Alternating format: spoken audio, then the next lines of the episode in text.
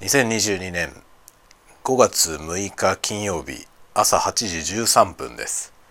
おはようございます。鈴雨レインです。えー、連休の合間谷間っ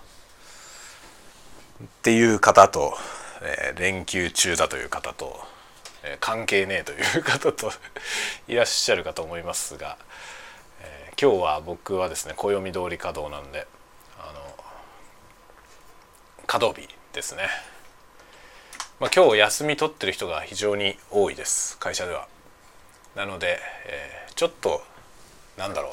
休みムードというかね、えー、休日出勤のような空気 じゃないかなと思ってます。ぼっちぼっち自分の作業をしようかなという感じですね。ミーティングとかは結構ない。定例のねミーティングとかは全部スキップだったりするので今日のところは少しゆっくりだと思います。まあ仕事徐々にペースを 戻していく感じですかね。という感じでやっていこうと思っております、まあ、ぼちぼちぼちぼちかなという。あ子供たちが今もう学校に行ったんですが Chromebook を持っていくの忘れたな。大丈夫かな？これいるんじゃないのか？今日。いるはずだな。忘れていきました。大丈夫なんでしょうか？大丈夫じゃないですねきっと。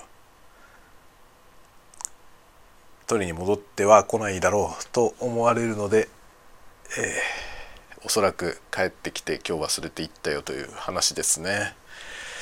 なんかねもうバタバタバタバタして全然なんかこうやるべきことをねやんなきゃいけないことは順番にやりなさいよっていうことは言ってますがしないよね。